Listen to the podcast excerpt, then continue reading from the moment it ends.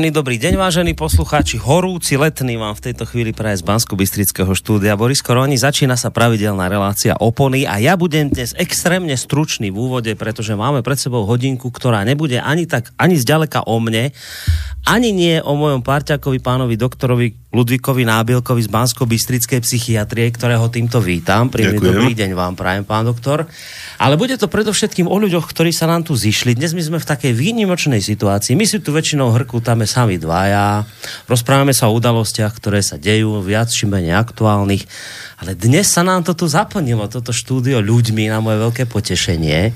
Ale za tým zaplnením štúdia ľuďmi nie som ja, ale viac menej vy. Tak ja si myslím, že v tejto chvíli by ste mohli trošku porozprávať, že prečo tu v tejto chvíli nesedíme sami dvaja, ale sme tu štyria. Ako k tomuto došlo? No, ono má to svoju históriu. Mimochodom, ja som uh, o tejto téme uvažoval ako o dôležitej téme už dlhšiu dobu. Uh-huh. Možno, možno odtedy, ako som bol s pánom Ďurkovičom na e, rozhovore v Bratislave a on sa strašne čudoval, že, že nie som fašista a že nie som homofób a že nie som teda odporca očkovania. Pán Ďurkovič, to bol ten redaktor, hej. ktorý robil reláciu reportéry o konšpirátoroch. Hej, hej. No, len tak no a doplnenie. už tedy ma napadlo, že v podstate toto je téma, ktorá iste rezonuje a iste rezonuje pomerne výrazne aj medzi poslucháčmi uh-huh. e, Slobodného vysielača. Ale posledným impulzom bola pani inžinierka Renata Krausová, ktorá je, myslím, šéf-redaktorkou a vydavateľkou časopisu Dieťa. Áno. Ja som v niektorej z týchto relácií povedal taký ten možno klasický vtip, hej, že e, mamička sa pýta pána doktora, že či si má dať očkovať e, všetky deti a on jej povedal, že len tie, ktoré si chce nechať. Hej. Áno, sa... no, a zarezonovalo to u nej. Zarezonovalo, však ona je naša priaznívkyňa. Áno, počúva. Teda tak, a tuto teda sa dosť ohradila, že teda... A potom ešte sa ohradila voči tomu, že som povedal, že ona je skôr tak antivakcinačne naladená, že to nie, že nie je. Práve, tak, že... Že, že ono, ono veci vyznievajú niekedy tak nejak čierno-bielo a ako aj iné veci, ani táto vec nie je čierno-biela.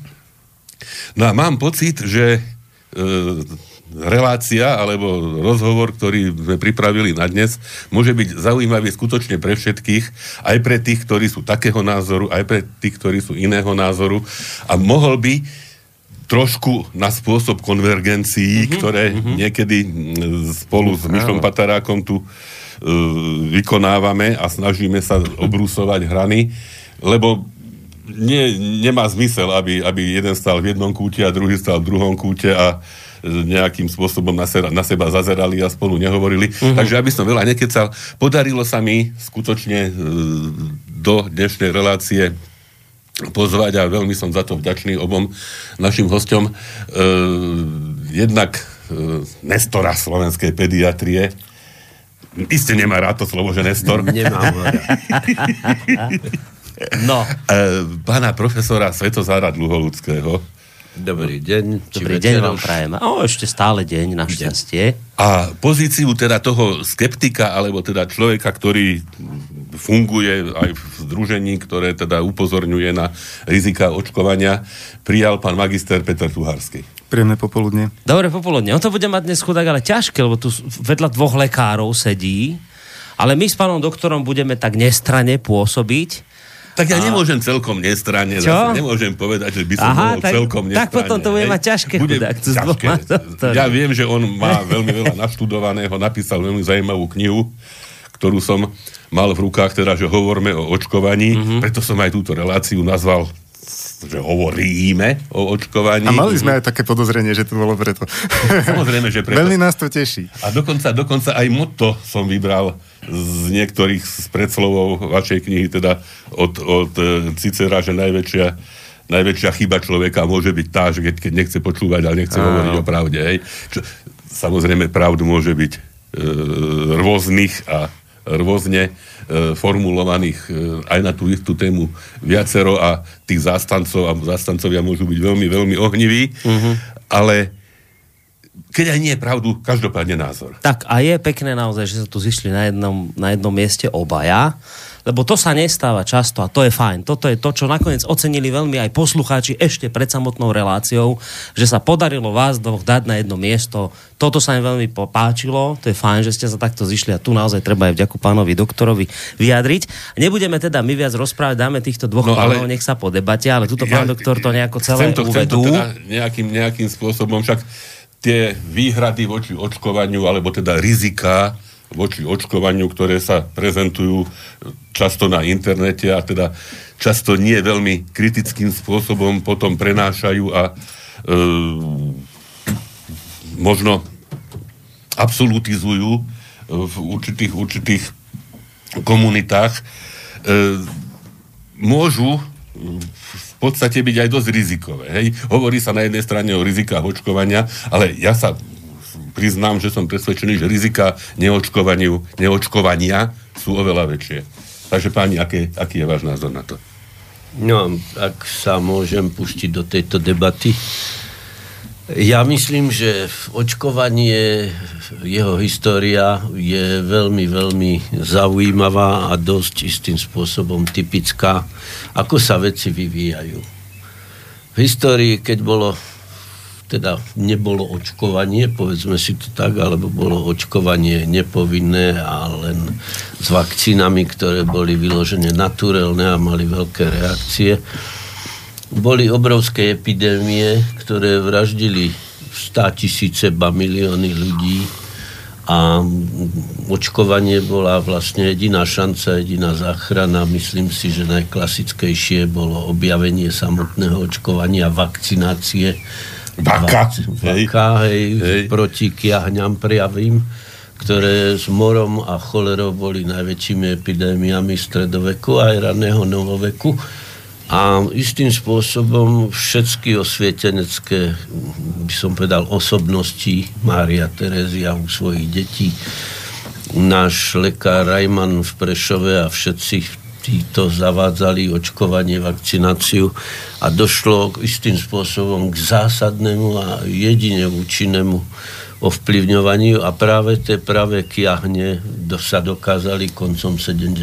rokov ako choroba zlikvidovať na Zeme guli to bol jednoznačný úspech vakcinácie. Čiže zrejme celá, celá táto o, problematika je zameraná... O vakcinácie není treba hovoriť. To by som povedal je tak jednoznačné, že máme výskyt infekčných ochorení. Práve, že ide o infekčné, teda o prenosné ochorenia. Objaví sa vakcína proti ním, zaočkuje sa a ten výskyt letí kolmo dole a prakticky zavedenie vakcinačných programov v polovici 20. storočia pod e, záštitou OSN, Svetovej zdravotnej organizácie a UNICEFu zachránilo stovky miliónov detí na celom svete a dá sa povedať, že koniec 20. storočia bol storočím vakcinológie, hlavne v rozvojových štátoch, mm.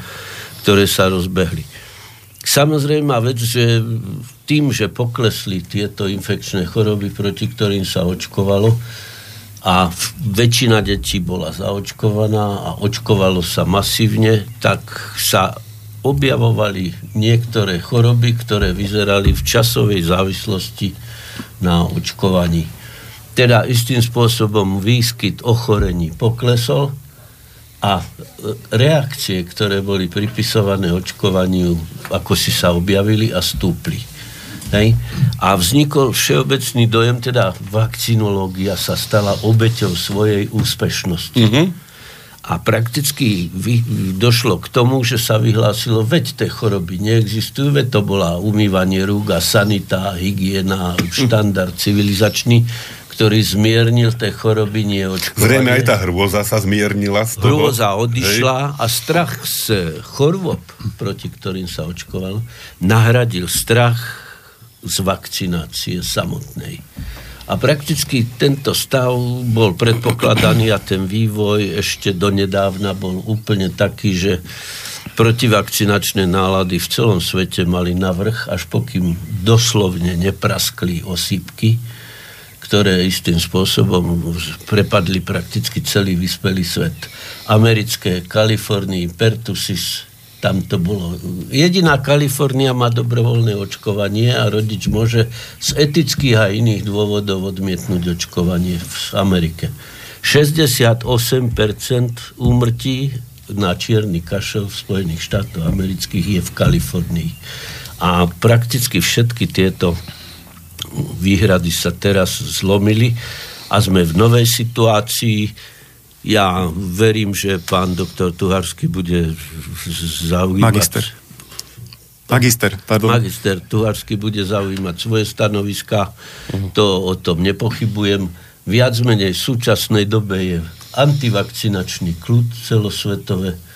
Zostali tiché múzy, ktoré vyťahujú rôzne hliníky a rôzne... Ale dokonca som teraz v poslednom čase zachytil, že aj iné dôvody sa Hej, k tomu objavujú. sa asi K tomu sa hádam dostaneme, že, že možno ani tie hliníky už nie sú v tom No v tom viete, prvom... to nikdy neboli. To bola mýtus, tu je hromada mýtov, ktoré Tiomer zal, hliník a rôzne iné záležitosti.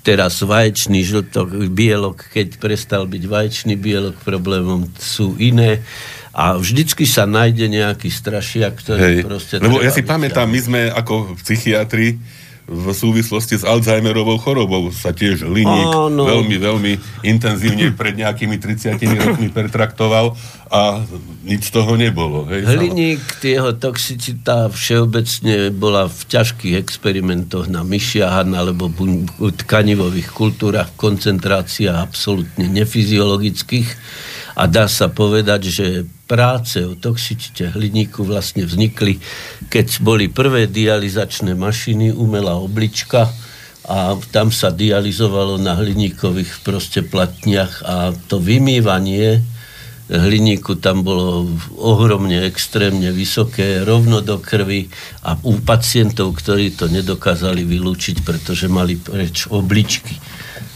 Tam sa ukázali prvé toxické známky. To je ako keby na niekoho spadol vlak s hliníkom. Takže... Hmm. Že nebolo to také to je- štandardná situácia. To není štandardná situácia a takto do podozrenia môžem dostať čokoľvek a môžem tomu dať Hej. punc. Takže ja si myslím, že súčasná epidemiologická situácia ukázala, že úspech v úvodzovkách protivakcinačných tendencií viedol k poklesu zaočkovanosti hlavne vo vyspelých štátoch, kde vznikli rôzne alternatívne... Ináč je taký paradox, že No, tie... a samozrejme vec, tam vznikle vakcinačná diera, to voláme, to znamená populácia nezaočkovaná, teraz tie osýpky u nás na východe, to sú enklávy, vyložené oblasti nezaočkovanej populácie, kde priniesol niekto osýpky a už to išlo ako pleseň na otvorenom lekvári. No, čiže vy, ak som to dobre Takže asi pochopil, tak. vravíte, že teraz tá epidémia osýpok, ktorá vyčíňa všade po svete, tak Ukázala, to je smrteľná rana pre antivakcinátorov. Tak, Nie, tá není. Antivakcinátori sú väčšine živí a prakticky ja myslím, Je že tak. v zásade no, ale hovorili ste, že teraz je taký ilúzie- celosvetový kľud s, s- antivakcinátormi No po nie, tom, to, čo sa e, udialo. Antivakcinákov nepresvedčíte. Ja som už dávno prišiel na to, že prakticky baviť sa s anorektikom, že by mal jesť, alebo prakticky rozprávať s niekým, e, že by mal prestať piť. Nie je také zhodiť nejaké hej. kilogramy, to proste nejde. Mm. E, by som povedal, že aj naša pediatrická spoločnosť, aj vakcinologická spoločnosť, ktorej som členom, aj imunizačná komisia pri ministerstve zdravotníctva, ktorej som členom, dospela k názoru, že presviečať antivakcinačných aktivistov je volovina. Mm treba istým spôsobom našej populácii predostreť fakty a nakoniec, ak niekto sa presvedčene chytí antivakcinačných tvrdení, doplatí na to sám. Hm. Ja myslím, že v súčasnej dobe aj svet prijal opatrenia, môžeme o nich hovoriť, ktoré istým spôsobom ťažko handicapujú nezaočkovaných jedincov. No, dobre, dáme teraz priestor aj pánovi Tuhárskému, rovnako dlhý, ako tu teraz mal pán Dlholudský, aby to naozaj bola diskusia. Tak počuli ste množstvo vecí, ktoré tu odznelo tejto chvíli. Áno, e, pán profesor otvoril mnoho tém a o každej by sa dalo diskutovať e, minimálne pol dňa, hmm. ak nie dlhšie. A toľko priestoru nemáme. E, Mne sa veľmi páčilo, ako to pán primár uviedol, že rizika očkovania a neočkovania, pretože e, Myslím si, že tamto práve väzí. Ja som takisto prechádzal týmto vývojom rizika očkovania, rizika neočkovania, lebo som to musel riešiť u seba, u svojich detí. Čiže mm, mne sa ten pojem ako antivax alebo antivakcinátor e, nepáči. Je to taká marketingová nálepka z môjho pohľadu, hmm. ktorá polarizuje spoločnosť a spoločnosť je už dosť polarizovaná. A táto téma nepotrebuje ešte viacej hrotiť lebo naozaj tu máme potom dva nezmieriteľné tábory. A čo tu veľmi chýba a prečo si veľmi cením túto príležitosť je to, že je tu konečne prvý náznak diskusie, aj keď e, v malom priestore, ale začal, začala diskusia a to si veľmi vážim. Vážim si aj to, že pán profesor prišiel. E, pokiaľ teda e, ide o to, že antivakcinátora nepresvedčíte, tak e, ja som začínal s tým, že som hľadal fakty. A e, hľadal som ich najprv u oficiálnych autorít a to, čo mi poskytli, ma neuspokojilo. Takže e, tak som sa musel dostávať k faktom sám. A napríklad som e, za niekoľko rokov získal štatistiky z rôznych vyspelých krajín, e, štatistické ročenky, zdravotné ročenky, výročné správy. A z týchto štatistík napríklad jednoznačne vyplýva, že úmrtnosť na infekčné ochorenia klesla z drvej väčšiny už pred zavedením očkovania. E, toto sa veľmi ťažko dá spochybniť u vyspelých krajín. Pokiaľ ide o rozvojové krajiny, to je úplne iná situácia, tým som sa ani nezaoberal, pretože to nie je to, čo by nás tu na Slovensku z hľadiska povinného očkovania e, nejako extra zaujímalo. Mňa totiž zaujíma najmä táto povinnosť očkovania, alebo je vynúcované štátom pod určitými e, dôvodmi alebo zamienkami. E, čiže e, stačia niekedy jednoduché fakty, ale tie fakty sú niekedy v rozpore s tým, čo sa oficiálne očkovaní tvrdí. Takže ja som identifikoval, aj tu vlastne už boli tak načetnuté asi také tri základné piliere povinného očkovania a to je, e, že očkovanie je bezpečné, že e, zohralo historickú úlohu vo vytlačení infekčných ochorení a potom ešte tu nezaznelo, ale verím, že ešte zaznie, e, že bráni šíreniu ochorení, tzv. kolektívna imunita. A ja som dospel k presvedčeniu, že tieto tri piliere sú z veľkej časti založené na, nazvime to, ignorovaní faktov. E, tie štatistiky úmrtnosti a chorobnosti, mám to aj so sebou, môžem ich potom odovzdať, vysia na webovej stránke iniciatívy pre uvedomenie si rizik očkovania. E, čiže úmrtnosť na infekčné ochorenia, e, kto, proti ktorým sa dnes očkuje, poklesla v drvivej väčšine ešte pred zavedením očkovania. E, pokiaľ ide o chorobnosť... Za, za, v súvislosti so zvýšením hygieny a týchto vecí, áno? Že... Veľmi veľa faktorov zohralo. Ja viac, takže nie len toto, ale... Nie len toto. Mm. A niekedy to pôsobilo veľmi prepleteným dojmom a veľmi komplikovane. Mm. A e, dokonca aj oficiálne autority dnes, ako Svetová zdravotná organizácia alebo Centers for Disease Control and Prevention, CDC, e, ktorí sú takým e, dirigentom očkovacích programov na celom svete, aj keď je to americká agentúra, tak e, tí takisto uznávajú úlohu viacerých faktorov aj pri vzniku aj šírení ochorení. Takže toľko k historickej úlohe ja si myslím, že ak má prebiehať korektná diskusia o očkovaní, tak musí byť úprimná a otvorená. Čiže preto ja tu hovorím veľmi zásadné veci, ale nemám problém ich povedať, pretože ďalej sa nepohneme, ak nezačneme otvorene diskutovať aj o takýchto veciach, ktoré doteraz sa predkladali alebo predkladajú ako nejaké nespochybniteľné e, dogmy alebo tvrdenia, ale naozaj tu sú oficiálne čísla a tie nepustia. Pokiaľ ide o chorobnosť na infekčné ochorenia, to je iná téma a tam napríklad u osýpok a mumsu sa dá vysledovať, že po zavedení plošného očkovania poklesla chorobnosť. Ale umrtnosť v tom čase na osýpky bola už minimálna. Tam už ten vplyv nebol skoro žiadny. E, bolo rádovo niekoľko jednotiek až desiatok prípadov ročne e, pred zavedením očkovania a postupne to, ten trend poklesu pokračoval aj po zavedení očkovania. Takže to je toľko k histórii. E, Pán profesor spomenul uh, Tiomersal a hliník ako uh, hlúposti. Uh, toto je jedna vec, ktorá mne osobne vadí pri rozvoji očkovacích programov, že ten, to uplatnenie v praxi veľmi predbieha poznanie. Napríklad Tiomersal bol nasadený u malých detí plošne do vakcín bez toho, aby existovala čo je len jedna placebom kontrolovaná štúdia o tom, že je to bezpečné. Napriek tomu, že je to zlučení na ortuti.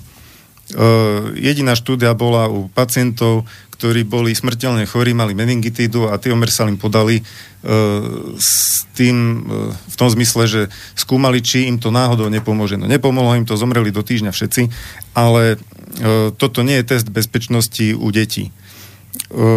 Takisto hliník bol nasadený preto, lebo fungoval, ale nikto nevedel, prečo fungoval. To v podstate sa dozvedáme v posledných 10 až 20 rokoch, a používal sa 90 rokov plošne a takisto nebola žiadna placebom kontrolovaná štúdia bezpečnosti.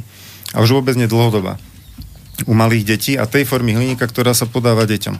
Takže toto sa často stáva vo svete oškovania, že veľmi rýchlo a ochotne sa nasadzujú veci do praxe a potom e, spätne sa zistuje, že to malo aj nejaké neblahé vplyvy. Vezmeme si tie osýpky. E, tam sa na začiatku tvrdilo, že vakcína pôsobí doživotne, keďže je to živá vakcína, je to oslabený živý vírus. A e, potom sa zavedlo preočkovanie u detí pôvodne, e, ktoré malo za cieľ v podstate len podchytiť tie deti, ktoré ne, e, nezareagovali na prvú dávku vakcíny. Nebola to booster dávka v pravom zmysle.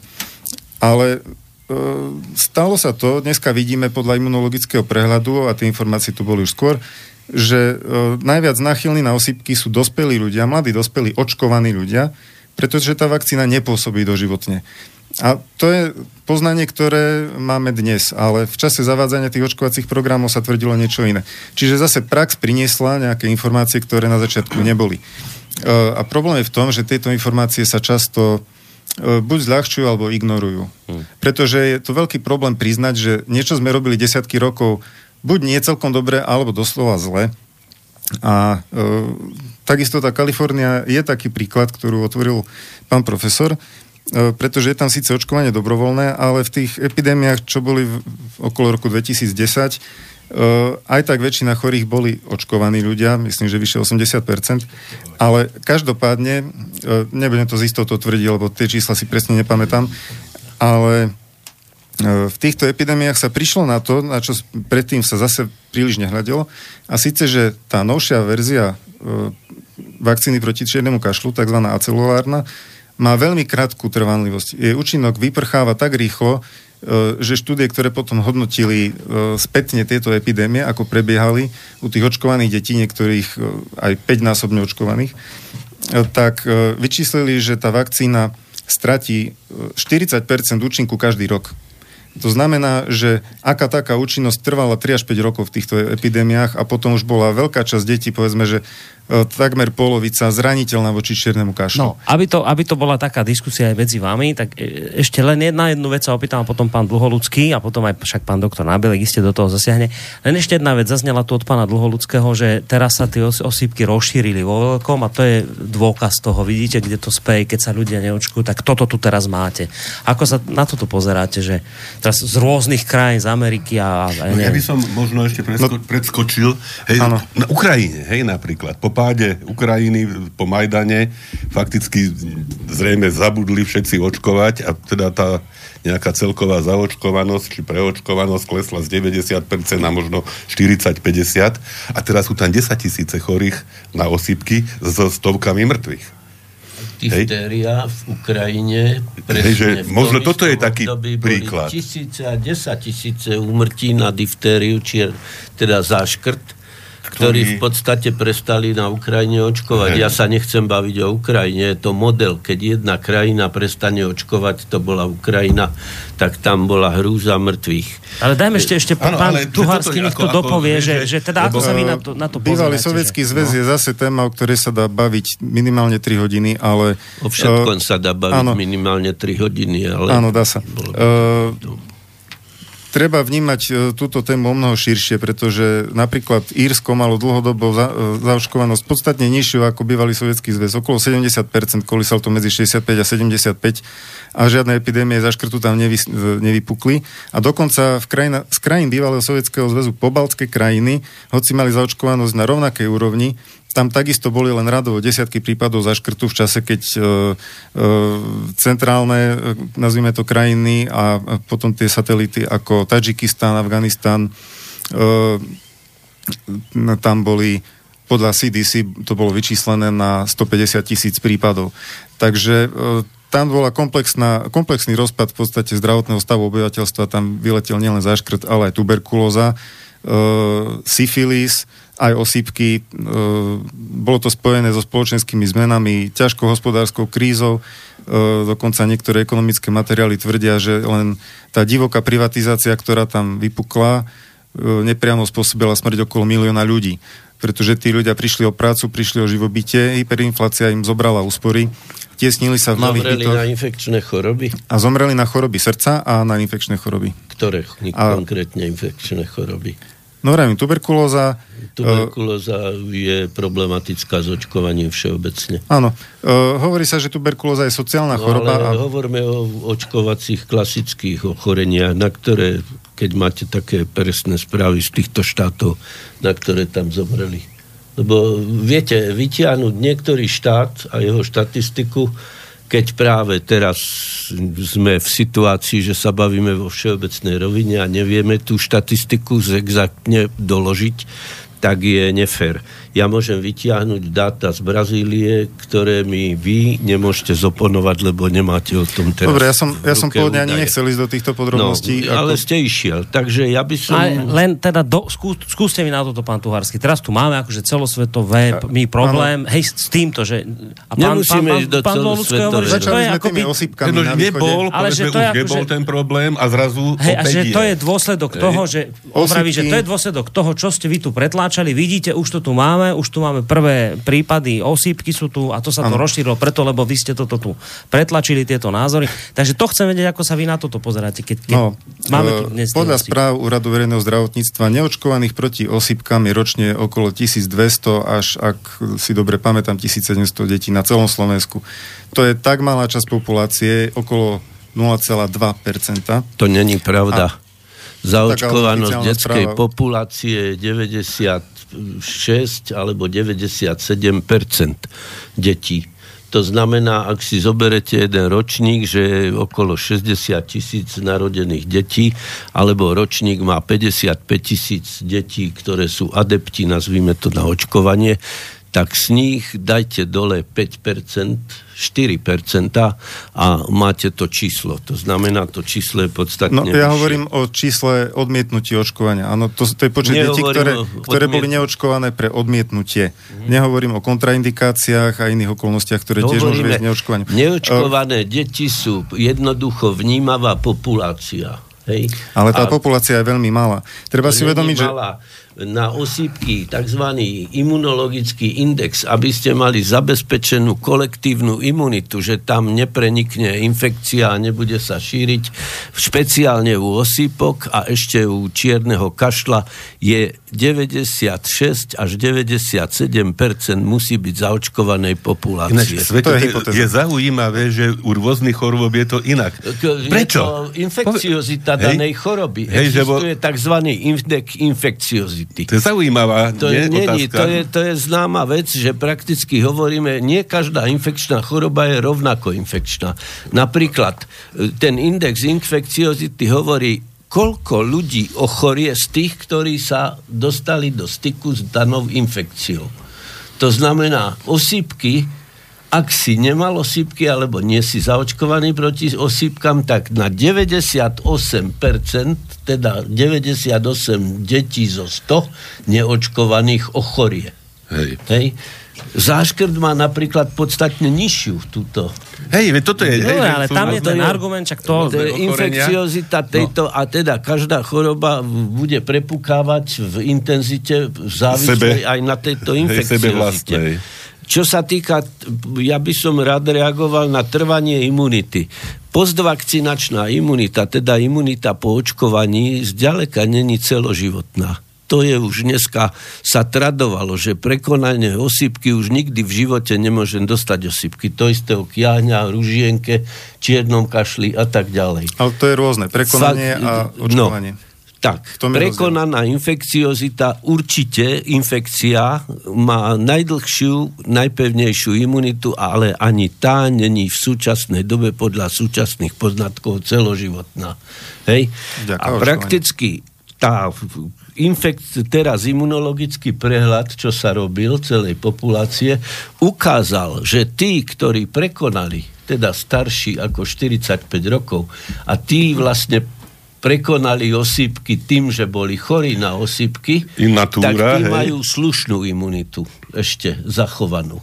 Ale potom sú ročníky, ktoré boli očkované, to je 30 až 45 roční, ktorí boli očkovaní e, práve vyvinutými ešte nedokonalými osýpkovými vakcínami, ktoré nedržali imunitu. Mali dokonca aj dosť veľa takých komplikácií, že to prebehlo po očkovaní ako ľahké osypky. Áno. Ale imunitu to nedržalo. A myslí, že to je preto, že teda čím silnejšia verzia infekcie, teda povedzme prekonané plné ochorenie, alebo teda mitigované tým... e, tým e, Ochorenie hej, je plné. To Hej. znamená, istým spôsobom tam pôsobí ten antigen komplexne, tá vírus chrípky. A pri očkovaní to nemuselo Pri očkovaní je tá vakcína oslabená, ten vírus, a on vyvoláva Hej, že to istým logické spôsobom vlastne oslabenú imunitu. Teda treba dosiahnuť taký vírus, aby mal čo najlepšiu imunitu a čo najmenej vedľajších príznakov a to dnešné, súčasné vakcíny dosahujú. Ponúkajú. No, určite, ale nie sú celoživotné. Tak. Hej, bude treba preočkovávať. To je napríklad do čiernom kašli, kedy si sa používala Tak to vakcína- hovoril aj pán magister, No, že- celobunková vakcína, keď sa používala, tá mala 3000 antigénov a mala dosť veľa nežiaducich takých miestnych reakcií, ktoré po dvoch, troch dňoch vymizli, ale mala reakcie a veľa. Preto sa vyvinula nie 3000, ale trojvalentná vakcína. Tisíc vlastne od, na tisícinu bolo znížené počet antigénov a tá vyvolá výbornú imunitu, ale drží kratšie. No a Sveťo, teda dá sa No ale tak povedať, že zrejme dať- ten argument, že teda je tu dávku. určitý vývoj a teda, že zrejme Vždy tie, je to vývoj. tie primárne alebo Ale to prvotné vakcíny... neznamená, že vakcinácia není účinná. A že- a že nie je potrebná, Ona hej? zabránila hromade komplikácií, hromade nežiaducich účinkov, zabránila výskytu chorôb, ale si vyžaduje v intervale Ale, istom ale, podať ale ďalšiu ten dávku. fakt, že teda nejaké obavy mohli vzniknúť, to teda, alebo Aké na, obavy? No povedzme ako na, vla, na, Na čo, nejaké je vlastné skúsenosti. Nie, že je neúčinná. Že môže mať nejaké, ako si hovoril, vedľajšie To príznaky. starých no, to sú tie staré vakcíny a teraz je dôležité, aby A toto bolo primeraným spôsobom vysvetlené. Aké nie? vedľajšie No. účinky? No? Keď dostaneš osýpky, máš Môže mať šancu, zápal, hej, šancu lokálny. minimálne jedno zo 100 môže dostať zápal mozgových blán, ťažké zápaly plúc a prakticky zostáva, že neočkovaná populácia, vravíte málo prípadov osýpok. Okolo milión až 2 milióny umrtí na osýpky ročne bolo vo svete, vtedy, keď bola očkovanie proti osýpkam zavádzané v 80 rokoch. V 90. rokoch tohto storočia bola umrtnosť okolo 800 tisíc detí neočkovaných zomieralo na osýpky do roka. V súčasnej dobe je to ešte stále 200 tisíc detí do roka, ktoré zomre z titulu, že nie sú očkované proti No. osýpkam. Nie, však sa pohybujeme v veľkých číslach a tam je to Pán Tuhársky. jednoznačne priekazné. Skúste hej. mi na toto odpovedať a potom už reagujte na všetko. Prečo to teraz vyskočilo, tie osýpky? Áno.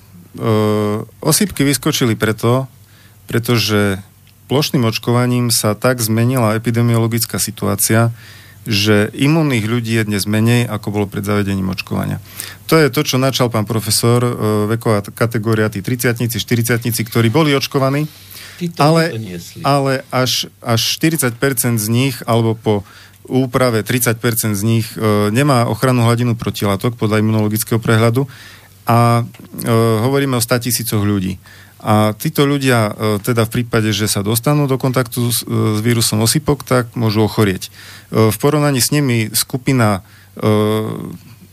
neočkovaných detí pre odmietnutie je veľmi malá a podotýkam, že situácia sa bude zhoršovať podľa môjho názoru, pretože tie generácie, ktoré sú prirodzene imunné po prekonaní ochorenia, tie nám odchádzajú a e, ich, ich e, mieru imunity očkovanie nejako nemôže nahradiť. E, krátko po zavedení očkovania nastala jedinečná situácia, ktorá sa nezopakuje a to bola tá, že väčšina dospelých bola prirodzene imúnna a e, masovo sa zaočkovali aj deti. To znamená, že cirkulácia vírusu sa na nejaký čas veľmi pribrzdila a skoro by sa dalo povedať zastavila. iba že tie deti dorastli do dospelých, tam sme dneska, tí už e, vakcinačnú imunitu strácajú uh-huh. a e, počet tých, ktorí neboli očkovaní, dneska už sú len okolo 2 milióny. E, Čiže ak to správne Čiže... chápem, trošku do toho skončím, že vy ano. hovoríte túto, to je zaujímavé, pozor, že pán Dlholudský hovorí, že nám to vyskočilo preto, lebo vďaka vám sa ľudia, ne, takým ako vy sa ľudia neočkujú, a vy hovoríte, že to vyskočilo preto, lebo vďaka takým ako pán Dlholudský sa ľudia očkujú, strátili tú prirodzenú schopnosť brániť Prosím sa vás chorobám. pekne, nemystifikujte, pán redaktor. Neviem, ja sa pýtam. Ja to, Nepýtate to sa, vy tu nadhadzujete tú otázku. No nehovorí, ktorá... že buď alebo, hej? No ako to je teda? Keď sa pozrieme, že kto ochorel v týchto epidémiách na východe, tak to boli jednak 30 40 a to sú skúsenosti aj z Českej republiky, aj z iných krajín. To je tá očkovaná generácia, ktorá už nie Nemá z, čas, z časti nie je imunná. A potom vyskočili najmenšie deti, to znamená ešte pred vekom, kedy bývajú očkované. A tento problém takisto spôsobilo plošné očkovanie, pretože matka, ktorá prekonala osypky prirodzene, prenáša imunitu na dieťa jednak transplacentárne, jednak ešte aj dojčením a to dieťa je chránené počas prvého roku života pomerne spolahlivo. Očkovaná matka e, prenáša len transplacentárne a tie protilátky vydržia približne 3-4 mesiace a potom to dieťa už je nachylné na ochorenie. To znamená, že očkovaním sa vytvoril problém, ktorý nie je riešiteľný. Tie malé deti budú vždy zraniteľné, lebo v takom malom veku sa očkovať proti osypkám nedá. E, teraz to stláčali na 6 mesiacov, kedy už ani podľa výrobcu nie je overená ani účinnosť, ani bezpečnosť Nikto vakcíny. Ano, úrady verejného zdravotníctva v Trebišove, e, v Michalovciach, to a... bolo očkovanie v ohnisku nákazy. Áno, pozor. To áno. je iné, o tom hovorím. to není plošné očkovanie. Nie, to nie, samozrejme, že nie. Takže to no a je trošku zavadzajúce. V takomto veku to očkovanie sú poznatky, že málo účinné, a potom sa zavádza ďalšie preočkovanie. No, ak sa môžem spýtať, pán magister, máte pocit, že teda riešením by bolo neočkovať vôbec? No toto je, toto je taká dilema ako taká hamletovská, mm. byť či nebyť, pretože uh, keď prestanete očkovať, tak samozrejme, že chorobnosť pôjde hore chorobnosť pôjde hore, imunita sa zvýši, teda prirodzená. Z dlhodobého pohľadu je otázka, podľa mňa by to bolo skôr prospešné, ale s tým, s tou výhradou, že nevyhnutne by tie osýpky narastli. Nevyhnutne Ak sa by bude... tu bolo milión mŕtvych, mŕtvych detí. To, detí. to s tým a... nesúhlasím, pretože ako pravím, úmrtnosť, úmrtnosť na osýpky na Slovensku vy prakticky sa... klesla, tu mám tie štatistiky, úmrtnosť na osýpky na Slovensku klesla dávno pred zavedením očkovania na skoro no, nulovú úroveň. Skoro vám hovorím. povedať, že prakticky je to pekné číslo a bolo by to veľmi gerojské. Isté, že pomocná adjuvantná liečba, bol som pri tom, pri liečbe aj týchto prípadov a prakticky samozrejme vec, že umrtnosť osypok v zlých hygienických až zlých štandardných podmienkach a aj pomocná liečba upravuje veci, ale ani dodnes nevieme zachraňovať prípady ťažkých osýpkových komplikácií, ako je zápal plúc, prípadne zápal mozgu osýpkový. A takto. My sa tu bavíme ako v podstate debata o tej konzerve zo škovrančieho mesa. A konského, hej? Hej, hej, troška koniny tam je, koľko, jednak jedné, jeden kon, jeden škovránok ja nevychádzam zo svojich skúseností ani zo svojich vedomostí, hoci ich mám ďaleko určite viac ako vy, za 40 či 50 rokov už praxe v pediatrii, keď ešte osypky a očkovanie bolo zavádzané. To je, aj napriek tomu používam data epidemiologické od nás a zo všetkých, by som povedal, svetových zdrojov, ktoré robia analýzy. A prakticky vy mi tvrdíte niektoré názory, ktoré sú z Google, internetu alebo niektorých hmm, štúdí. Zdravotnícke ročenky, štatistické zdravot, ročenky. Zdravotnícke ročenky, ktoré istým spôsobom tiež sa dajú interpretovať rozmanité. Tam sú holé, suché dáta. Počet umrtí za rok. To sú Počet... naozaj holé, suché dáta počet úmrtí za rok ešte nič nehovorí, lebo prakticky je dôležité výskyt za rok. A prakticky ja môžem mať tu 10 prípadov zápalu mozgových blán, ak ich všetky vyliečím, tak nezomre na ne nikto, ale ten výskyt mo- zápalu mozgových blán tu je a očkovať proti meningitíde je treba. Ja by Takže... som v tejto diskusii chcel toto povedať za nás, teda dvoch e, lekárov, hej, že to sme nedávno hovorili s Mišom Patárákom, keď bola diskusia niečo o psychiatrii, že našou bytostnou túžbou je pomáhať. Hej, teda pomáhať, pomáhať deťom, pomáhať rodinám, pomáhať spoločnosti. Hej, a e, ako niekedy ako by nás niekto stával do spoločnosti, že teraz ako by tí zlí doktori chceli niečomu škodiť. Hej. E, vôbec, ale vôbec to nie je tak. Tuto stále sa len hľadá zlepšenie a zlepšenie a ďalšie zlepšenie možností pomáhať. A nie som si istý, ja nehovorím, že v zlom úmysle, ale že e, nie som si istý, či teda ten opačný názor nevedie predsa len k No to je, problémom. to je vždy to riziko, no. že cesta do pekla No. je dláždená dobrými úmyslami a uh, Vy vravíte, že sám... očkovanie je cesta do Nie, pekla? nie, nie, ja to pripodobňujem tak, ako pán primár to naznačil, že jeden názor, keď je presadzovaný, môže narobiť škody, keď nejak ne, ne, nemiestne presadzovaný alebo nadmieru, ak som to správne pochopil.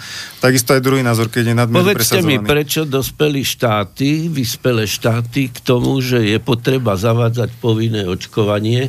Je treba zavádzať povinné očkovanie pri vstupe do kolektívnych zariadení. To není len na Slovensku a v Čechách, to je v štátoch, ako je Nemecko. V Spojených štátoch sa o týchto krokoch uvažuje Taliansko jednoznačne a ostatné štáty, kde prakticky tieto veci prepukajú. A keď vaše dieťa pôjde študovať do akejkoľvek školy Spojených štátov amerických, ak nemáte kompletne ho zaočkované, tak tam ho ani nepustia.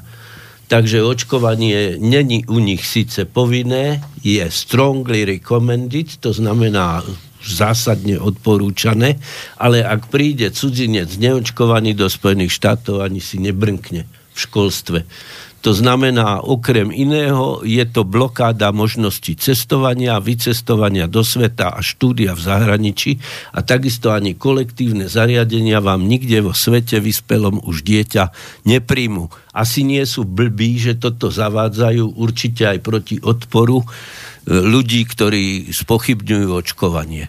Takže vedia, že prakticky stojí za to toto urobiť a není to preto, že hmm? si chcú zarábať peniaze. Hej, to je naj, by som povedal, ako povedal doktor Nabielek, mne sa najviac na tejto veci ma zhrozuje, že prakticky mňa, ktorý som celý život venoval vo výskume a aj vo svojej praxi záchrane detí, ma teraz podozrievajú, že idem byť požierač detí a očkovanie im zavázať, pretože som si to vymyslel, nedaj Bože. Mňa to, by som povedal, uráža. Ja tu, ja tu mám, aby sme to trošku odľahčili, jeden článok, ktorý som našiel v Pravde. Môžem? To je veľmi krátky. Volá sa, že kozám je pri dobre. Bolo koze dobre, šla nala tancovať, zvykne sa hovoriť v prípadoch, keď už človek nevie čo od dobroty a nazdáva sa, že všetko vie najlepšie on sám. Aké prekvapenie, keď sa pod ním potom prelomí tenký ľad. Kým v krajinách tretieho sveta, alebo aj v mnohých sociálne vylúčených komunitách sveta prvého, by ľudia dali aj posledné za to, aby ich nekosili epidémie, proti ktorým sa dá od 20. storočia účinne a bezplatne bojovať očkovaním, u nás naopak antivakcinačný trend narastá. Dilema, či dá deti očkovať proti mumsu, rubeole a osýpkam alebo nie, býva čoraz častejšie hlavnou témou všakovakých konšpiračných webových univerzít, kde si rodičia, zväčša hyperalternatívne matky, vymieňajú rady často so šokujúcou fanatickou agresivitou a vočou tmou pred očami. Pravda, že také hlasy neprichádzajú z prostredia, kde by si mohli rodičia dovoliť dať zaočkovať deti aj za okolností, že by na to nemali.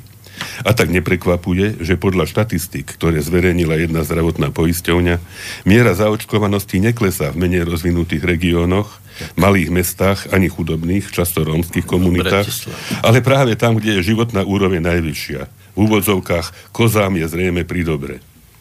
Nevadí, že tento trend už prináša trpké ovocie v podobe nových vln epidémií, ako prednedávnom napríklad osýpok.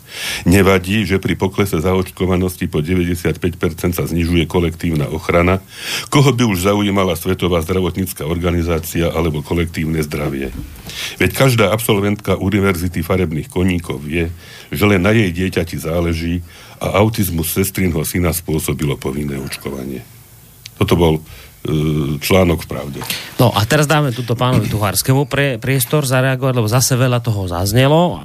Konkrétne pán Dlholudský sa pýtal, že teda prečo to tie vyspelé štáty robia, však asi nie sú blbé, tak prečo to tie vyspelé štáty robia podľa vás, pán Viete, v Tuhársky? rôznych krajinách existujú rôzne formy nátlaku a vyspelé štáty našli tzv. meké formy nátlaku, ktoré u nich fungujú. U nás sa formy nátlaku pritvrdzujú na Slovensku postupne, hmm. ale stále sú ešte meké formy a v Maďarsku už sú tvrdé formy nátlaku, to znamená väzenie napríklad. A za tým nátlakom čo vidíte? Prečo sa ten nátlak no, vyvíja podľa vás? Určite si viete aj vy e, nájsť tuce dôvodov, prečo by sa to robilo. A ja osobne za najpravdepodobnejší považujem niečo, čo sa volá e, kognitívna dizonancia. E, to znamená, odmietam vidieť realitu a e, pokračujem v tom, čo som robil doteraz, lebo som presvedčený, že je to dobré. To je môj osobný názor, nikoho tým nechcem uraziť, ale pýtali ste sa na Toto môj názor. je absurdné a ja toto nemôžem prijať, lebo ak tu niekto má kognitívnu dizonanciu, je to magister Tulársky. To sú tie pravdy. To je, my no. Pokiaľ ide o, o ten blok, pokiaľ ide o tento blok, tak on je síce nadmieru motivovaný, ale aj nadmieru neinformovaný pretože na východe Slovenska e, prešiel som si e, tie výstupy z regionálnych úradov verejného zdravotníctva a vychádza mi, že okolo 80% e, tých, čo dostali osýpky, boli očkovaní a z tých, ktorí mohli byť z hľadiska veku očkovaní a nemali zdravotné kontraindikácie a tak ďalej. A 90, podľa úradu verejného zdravotníctva 90% e, prípadov nastalo v nevyhovujúcich podmienkach bývania. To je to, čo aj pán profesor povedal. Čiže ak sme tu hovorili o nejakých komplikáciách e, osýpok, tak e, vždy to má ten socioekonomický rozmer, alebo je tam nejaká iná vážna zdravotná otázka, to sa týka aj umrtí v Európe na osýpky, ktoré všetky boli u ľudí s ťažkým poškodením imunity e, podľa Európskeho centra pre kontrolu ochorení. To znamená, boli buď na imunosupresívnych liekoch, alebo boli po chemoterapii, alebo mali iný vážny problém. To bolo dokopy niekoľko desiatok umrtí v Európe na osýpky. E, pokiaľ ide o tú e, kolektívnu ochranu, ktorá sa v tom blogu spomínala, tak toto je jeden z tých troch pilierov povinného očkovania a treba otvorene povedať, že väčšina vakcín v povinnom očkovacom kalendári nemôže brániť šíreniu ochorenia alebo nie v nejakej relevantnej miere. Sú vakcíny, u ktorých sa nedá ani diskutovať, to je napríklad tetanus.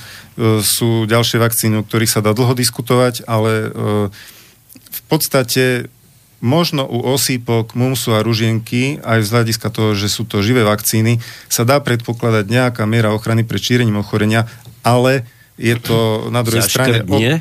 Zaškrt nie. Zaškrt je toxoidová vakcína, to znamená obsahuje len antigen toxínu, ktorý produkuje baktéria. Ja rozumiem, čo je toxoidová vakcína, ja ale... Pre... Ale my nerozumieme, tak je dobré, že to dovysvetlil, to je, to je fajn. Uh... Toxoidová vakcína proti no, však... zaškrtu môže chrániť uh, pred vážnym priebehom zaškrtu a pred jeho typickým priebehom, ktorý sa považuje za zaškrt, lebo zaškrt sa diagnostikuje len podľa toho, že nastanú typické prejavy zaškrtu. Uh, jeho ináč aj uh, všeobecný lekár veľmi ťažko ináč diagnostikuje. Sú na to špeciálne stiery, špeciálne odbery, ktoré sa bežne nerobia.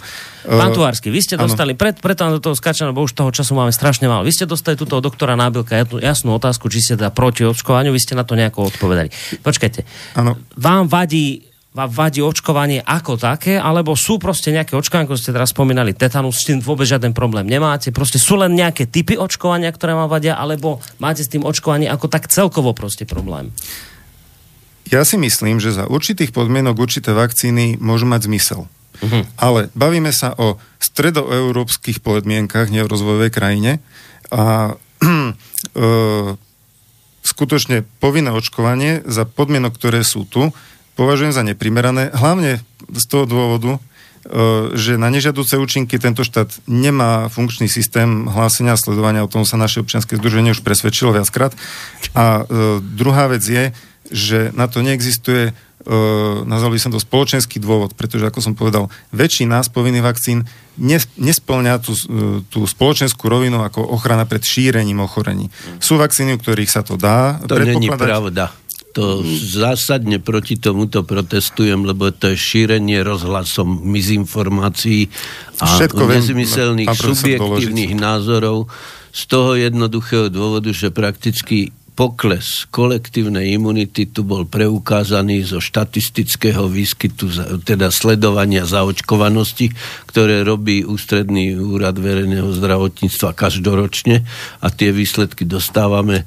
Poklesli kraje pod želateľnú hodnotu 95% zaočkovanej populácie a za chvíľu tu už sa začali objavovať. No napríklad aby- aby v okrese, nedostali- toto, toto bola zaujímavá informácia, v okrese Trebišov sa akurát v roku 2018 dosiahla 99% zaočkovanosť do 18 rokov. s obrovskými vakcinačnými dierami. To znamená, ak je tam enkláva, v ktorej bude 30 detí alebo jedincov neimunných, nezaočkovaných, tzv. imunitná diera. A stovky do zaočkovaných nej dospelých neimunných. To je otázka, či sú neimunní, lebo prakticky tu sme No nehovorili chorejú, o tak zjavne jednej sú veci. imunní. Nehovorili sme o jednej veci a to je imunológia proti vírusovým ochoreniam, ktorá protilátková je len sekundárna, to je druhotná ochrana, teda to, čo my určujeme, titer protilátok proti osýpkam, keď sú nulové, ešte neznamená, že nemám obranu, mm-hmm. lebo protivírusová imunita je usídlená v tzv.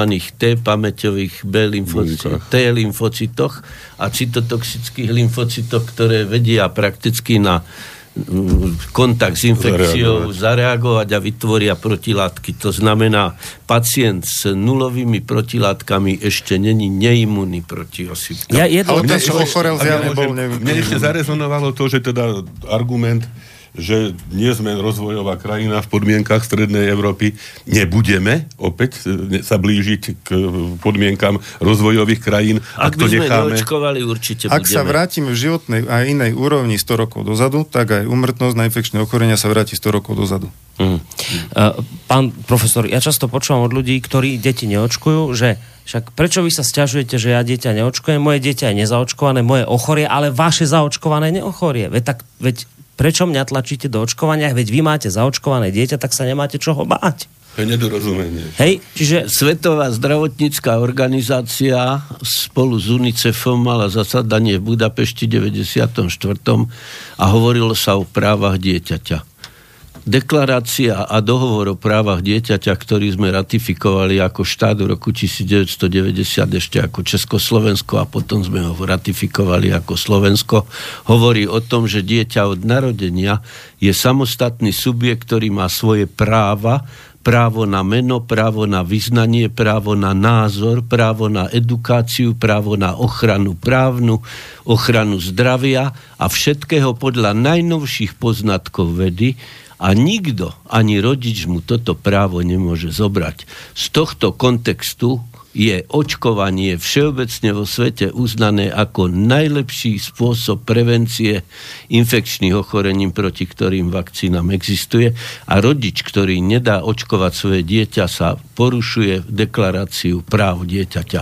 Z tohto pohľadu a ja môjho ako pediatra hlboko som presvedčený, že rodič voči dieťaťu nemá toľko právo, mm-hmm. ako má povinnosti. tomu rozumiem, tomu rozumiem, Rodič je povinný chrániť svoje dieťa. Chápem, ale prečo toto hovoríte o tom, že je potrebná tá zaočkovanosť do istej miery, lebo že potom to nefunguje? 98% zaočkovanosti a to individuálne, teraz nehovoríme o kolektívnej imunite, hovoríme o individuálnej imunite.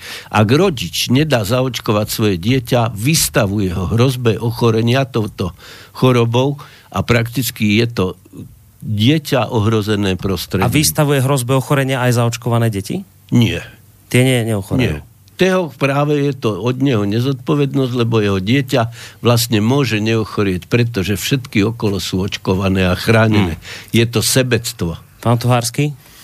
Uh, no opäť sme pri tých rizikách, pretože uh, Akých? je tu ešte aj riziko toho očkovania, ktoré tiež musíme dať zase na druhú stranu rovnice. Koľko a je? môžeme povedať, že aj rodič, ktorý očkuje dieťa, vystavuje ho určitému riziku. To riziko môže byť, uh, tak základné údaje sú aj v príbalovom letáku vakcíny a ďalšie údaje sú vo vedeckej literatúre. Aké sú v príbalovom letáku? Mm, tak to si každý môže prečítať. Uh, tie, No, ja by a, som a vrelo vrelo to odporúčam každému, aby si to prečítal. A ja by som pretože to sú tam nežiaduce účinky, ktoré sa vyskytujú u jedného z desiatich. Zvýšená teplotka, bolestivosť, plač, e, Lymfadenopatia, lymfadenopatia. Čo to je lymfadenopatia? Povedzte mi, čo je lymfadenopatia. No vysvetlite Vysvetlite mi to. No ste povedali lymfadenopatia, tak ja od vás ako laika v tomto smere, alebo nie, vy ste erudovaný človek, vysvetlite mi, čo vidíte za komplikáciu pod formou lymfadenopatia. No, zväčšenie lymfatických uzlí, tak sa to, To prejavuje na vonok. Uh, pán profesor, máme málo času a mali by sme sa dostať podľa mňa k princípu. No, vy ste ušiel je... z tejto otázky, lebo ste vyťahol strašidlo lymfadenopatia. Ja som vymenoval nežiaduce účinky z príbalového nehovorí, len sa môžu zväčšiť uzlinky a to je pri mumse, ktorý môže, teda rubeole, keď sam, a to je pri hexavakcíne. Tam... Aj pri, no, no, samozrejme, aj pri hexavakcíne niektoré vakcíny môžu zväčšiť a je to prírodzená reakcia imunitného systému na to, že reaguje na vakcínu. Je to zväčšenie lymfatickej uzliny, ktoré neboli nič a vymizne. No. Trombocytopénia trombocytopénia, teda môžem vám povedať, že trombocytopénii, ktoré som videl po očkovaní, Trombocytopénie sú bežné, teda nedostatok krvných doštičiek, pokles krvných doštičiek. Pri bežných infekciách, chrypkových infekciách, vírusových infekciách bežne sa stretnete mm. s poklesom krvných doštičiek mm. a nič sa nedeje. Je to prechodná reakcia a po očkovaní vyslovene sú, patrí táto reakcia, ktorá je zretela hodná, že ju treba vôbec sledovať veľmi zriedkavé. Mm-hmm. Čiže vy vrajte, že tie, tie ja rizika, o ktorých jedno, hovorí pán Tuhársky... má na základe antivakcinačných aktivít rôznych našich aktivistov zaujímalo, koľko skutočne vo svete a existuje na to hlasná celosvetová služba, takzvaná VAERS, mm. hej, Vaccine Adverse Events e, hlasný systém, Vaccine koľko, Evans, koľko Adverse je... Evans Reporting System. No, Tam sa hlási okolo 1 až 10% nežiadúcich účinkov. Ale to je, to je všetko, čo FDA. sa vyskytne a... do 7 dní po očkovaní. Ak spadnete z hrušky 7 dní po očkovaní, tak to je virus. To je Kolaps, reakcia. šokový stav, nezvyčajný plač, to znamená... Viete, ako sa enc- prišlo na to, že vakcína proti e, tomuto borelioze je v podstate nevhodná vakcína? Že sa zistilo, že dochádzalo pri prvých zavádzania do praxe, dochádzalo k invaginácii čreva. To je špeciálna nahla brušná príhoda. Mm. A zistilo sa to na základe toho, že tých invaginácií očkovaných detí bolo viac ako u tých, ktoré sa no, neočkujú. Tak e, touto reláciou to ani nebolo ambíciou nejako tento no, zásadný oriešok rozlúsknuť. Prakticky... Asi sme neuspokojili ani jednu stranu, ani pána doktora Nábelka, ktorý si pripravil pesničky a dnes sme No tak ja som, ja som veľmi Absolutne neuspokojili. Nie, to musím povedať, lebo že ja som ako vždy hej, teda k téme chystal tematické, tematickú muziku a verím, že aspoň jednu mi Jednu dáme, ale musíme už ísť na to, lebo tá tak, hodina tak, tak, ju, dajme, s týmito dvomi pánmi Lebo ja som vybral od Petra Spáleného krásne pesničky o deťoch, však hovoríme o deťoch, o ich šťastí, zdraví, budúcnosti, hej. A, Nehovoríme, táto reakcia bola, teda relácia bola podľa mňa veľmi morbidná a šťastná. A tak. som veľmi nerád, že takáto relácia odznela. Ja neviem, ja myslím, že sa povedalo, čo sme chceli povedať. A už... Nie, nie. Tu sa otvorila otázka okolo vakcín, ktoré už teraz jednoznačne sa ukázalo, čo to znamená, keď sa neočkuje. No to sa povedalo. No. Ja myslím, že sa to povedalo. Ja myslím, no dobre. Ak, Ty ste naražali na tie osýpky, ktoré teraz... Nie, to není na osýpky. Nie? nie? To je na všetky očkovania, ktoré tu sú, lebo očkovaní pribudlo.